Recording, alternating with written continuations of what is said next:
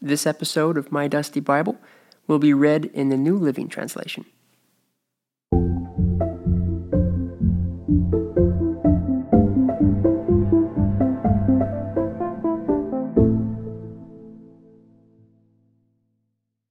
This letter is from Simon Peter, a slave and apostle of Jesus Christ. I am writing to you who share the same precious faith we have. This faith was given to you because of the justice and fairness of Jesus Christ, our God and Savior. May God give you more and more grace and peace as you grow in your knowledge of God and Jesus our Lord.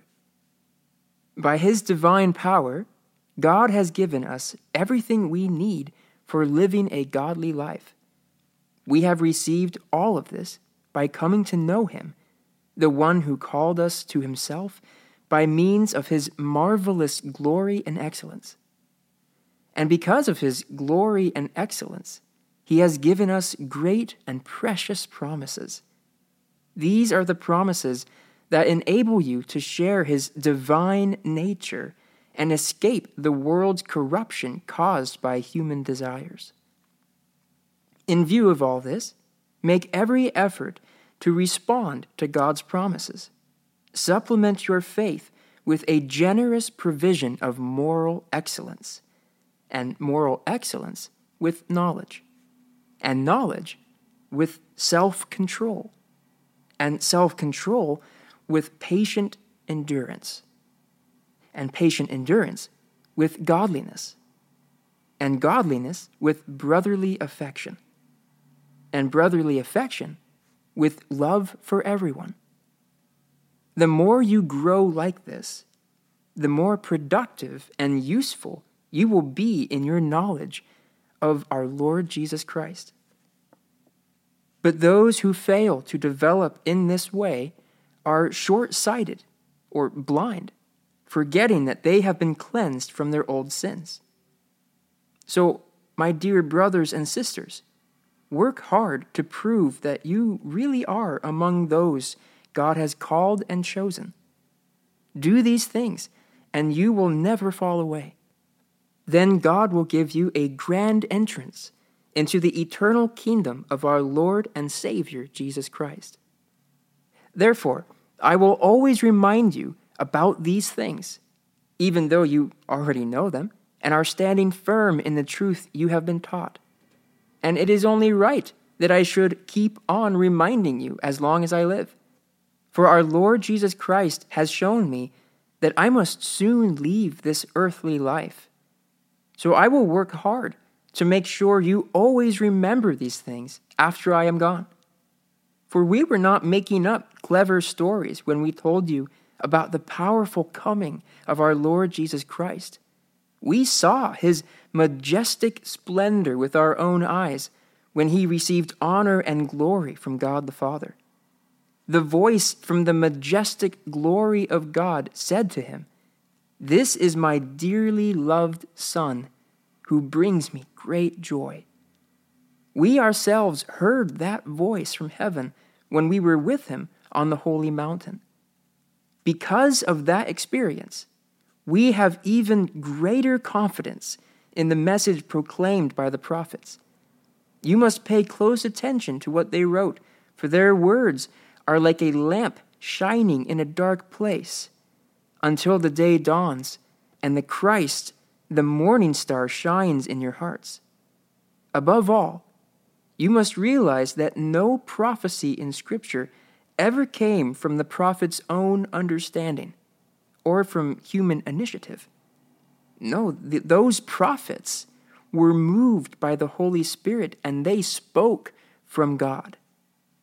But there were also false prophets in Israel, just as there will be false teachers among you.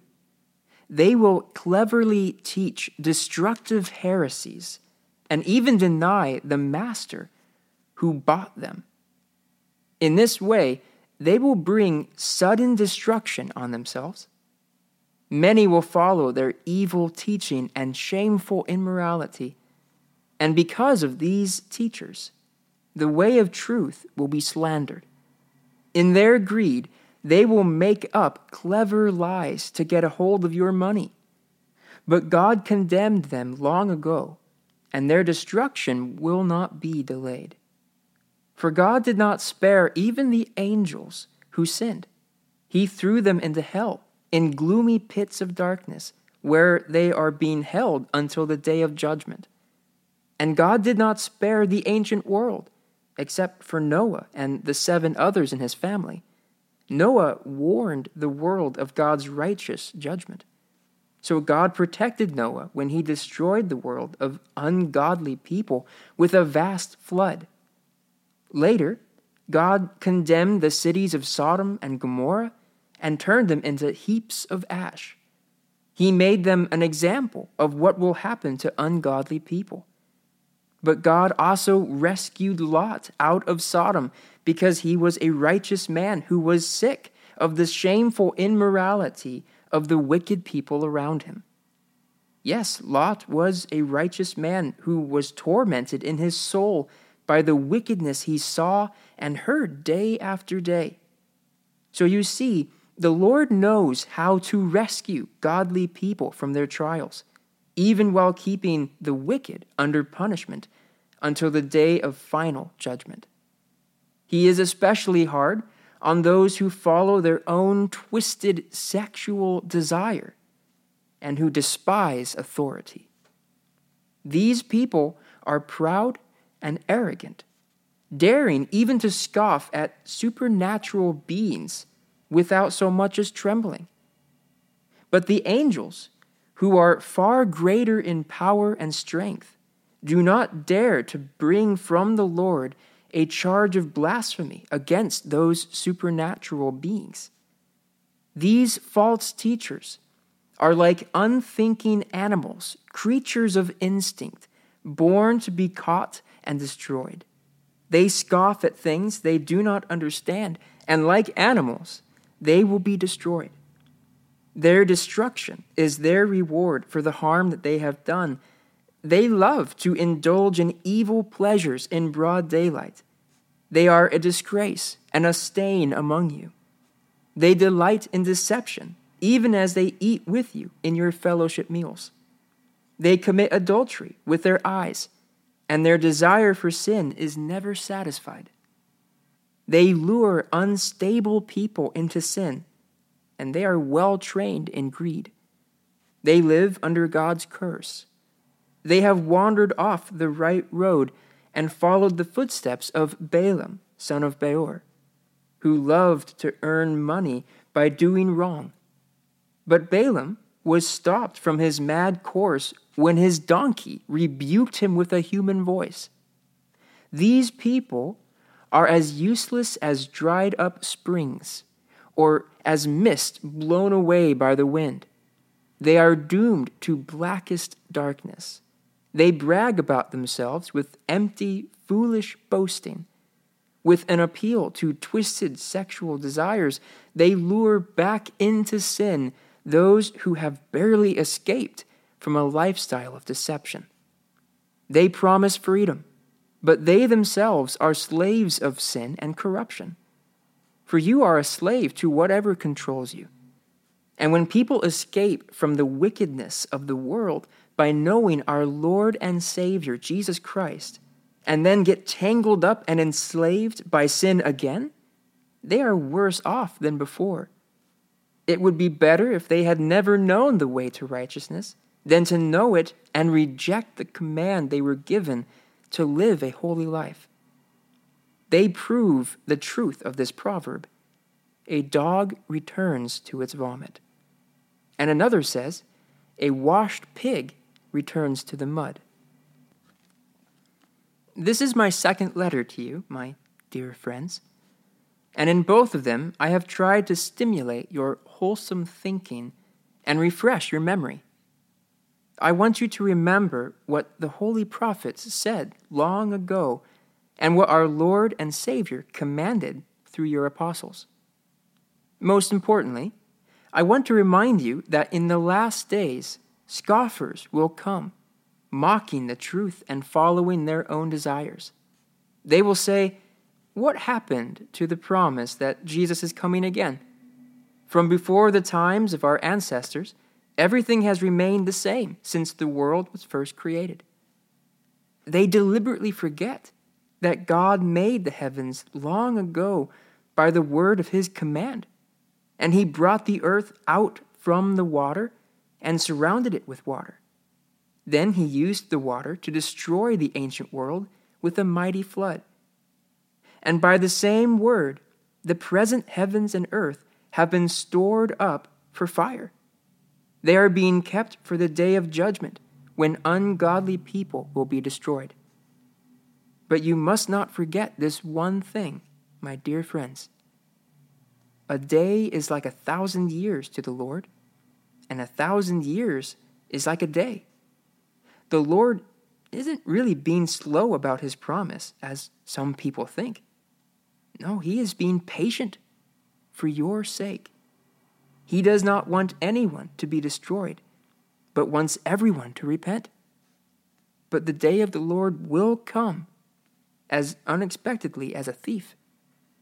Then the heavens will pass away with a terrible noise, and the very elements themselves will disappear in fire, and the earth and everything on it will be found to deserve judgment.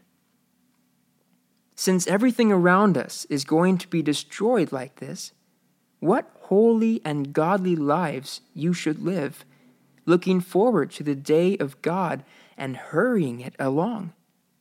On that day, he will set the heavens on fire, and the elements will melt away in the flames. But we are looking forward to the new heavens and new earth he has promised, a world filled with God's righteousness. And so, my dear friends, while you are waiting for these things to happen, make every effort to be found living peaceful lives that are pure and blameless in His sight. And remember, our Lord's patience gives people time to be saved.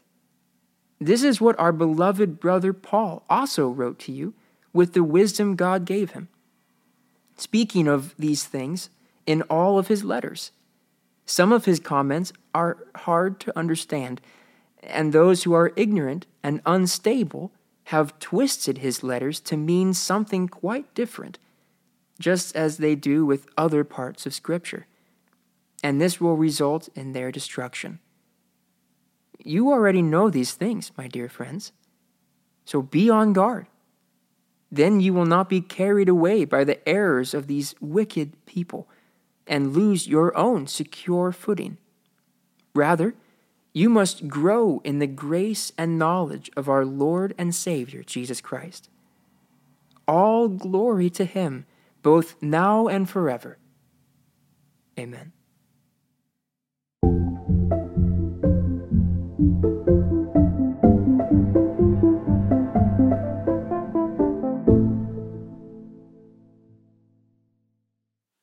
This episode of My Dusty Bible was read in the New Living Translation.